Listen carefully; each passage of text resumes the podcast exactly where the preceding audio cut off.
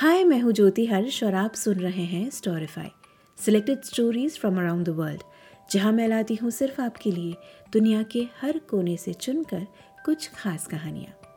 दोस्तों, आपको कुछ अनोखा सुनाने के लिए जब भी मैं अपनी ढेर सारी कहानियों वाले पिटारे को टटोलती हूँ, तब हर बार कोई ऐसी कहानी मिल जाती है जिस पर मेरा मन बस अटक जाता है। जाने कैसे, बस पता चल जाता है कि यही है। जो मैं आप सभी से कहना चाहती हूँ। उस कहानी के शब्दों में पिरोया हुआ। आज मैं आपको सुनाने जा रही हूँ महात्मा बुद्ध से जुड़ा एक किस्सा। तो देर किस बात की? सुनते हैं आज की कहानी a thing of the past बीता हुआ कल।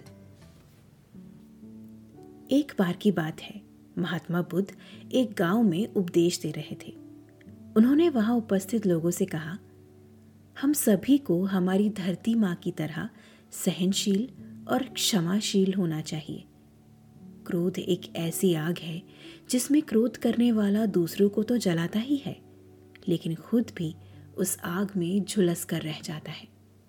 सभा में बैठे सभी बहुत ही ध्यान से, शांति से महात्मा बुद्ध के प्रवचन को सुन रहे थे। लेकिन वहाँ स्वभाव से ही अति क्रोधी एक ऐसा व्यक्ति भी बैठा था, जिसे ये सारी बातें बड़ी बेतुकी लग रही थी। वो कुछ देर तक तो ये सब सुनता रहा, फिर अचानक ही वो आग बबूला हो गया। महात्मा बुद्ध की ओर देखकर ज़ोर ज़ोर से बोलने लगा, तुम पाखंडी हो। बड़ी बड़ी बातें करना यही तुम्हारा काम है। तुम लोगों को भ्रमित कर रहे हो। तुम्हारी ये सारी बातें आज के समय में कोई मायने ही नहीं रखती। एक के बाद एक उसने कई सारी ऐसी ही कठोर बातें महात्मा बुद्ध से कही। लेकिन महात्मा बुद्ध सब कुछ सुनकर भी शांत रहे। उस आदमी की बातों से ना तो वो दुखी हुए और ना ही उन्होंने कोई प्रतिक्रिया दी। ये देखकर वो व्यक्ति और भी क्रोधित हो गया और बुद्ध को और बुरा भला कहता हुआ वहाँ से चला गया। अगले दिन जब उस व्यक्ति का क्रोध शांत हुआ तो उसे अपने व्यवहार पर शर्मिंदगी होने लगी।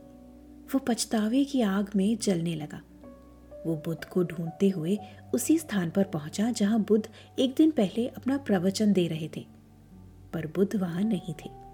वो अपने शिष्यों के साथ पास के एक दूसरे गाँव के लिए निकल चुके थे।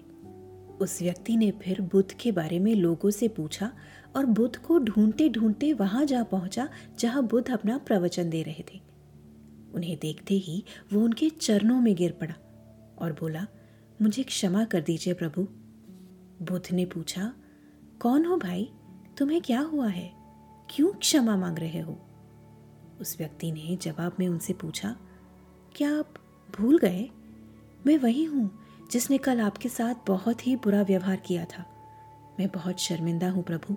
मैं अपने बुरे आचरण के लिए आपसे क्षमा मांगने आया हूँ। भगवान बुद्ध ने पल भर के लिए उस व्यक्ति की तरफ़ देखा और फिर प्रेम पूर्वक कहा, बीता हुआ कल तो मैं वहीं छोड़कर आ गया और तुम अभी भी वहीं अटके हुए हो। तुम्हें अपनी गलती का आभास हो गया। तुमने पश्चाताप कर लिया। तुम निर्मल हो गए। अब तुम आज में प्रवेश करो। बुरी बातें और बुरी घटनाएँ याद करते रहने से वर्तमान और भविष्य दोनों ही बिगड़ जाते हैं। बीते हुए कल की वजह से अपने आज को मत बिगाड़ो।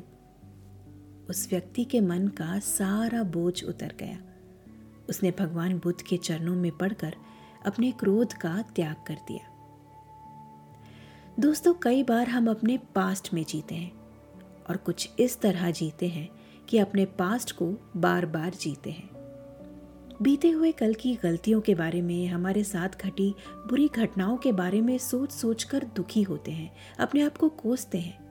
अपने आज को तो गवाही देते हैं, आने वाले कल को भी नहीं सवार पाते। क्या इतना मुश्किल है पास्ट को पास्ट ही में रहने देना?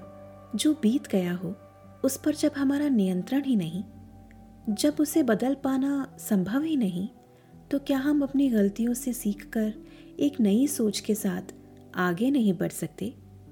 अपने मन के बोझ को इस पल में हल्का नहीं कर सकते। एक कोशिश तो कर ही सकते हैं ना? हमेशा याद रखिएगा, ज़िंदगी की गाड़ी में रिवर्स गेयर नहीं होता। तो ये थी आज की कहानी a thing of the past बीता हुआ कल। आपको ये कहानी कैसी लगी कमेंट सेक्शन में ज़रूर लिखिएगा। आप मुझे अपने विचार ईमेल भी कर सकते हैं। My email I D is Storify the podcast at gmail dot com और आप जल्दी से इस एपिसोड को अपने दोस्तों के साथ शेयर कर दीजिए। और हाँ इस पॉडकास्ट को रेट करना मत भूलिएगा। हम फिर मिलेंगे अगले हफ़्ते एक और कहानी के साथ। Until then take care Stay blessed and may you be storified.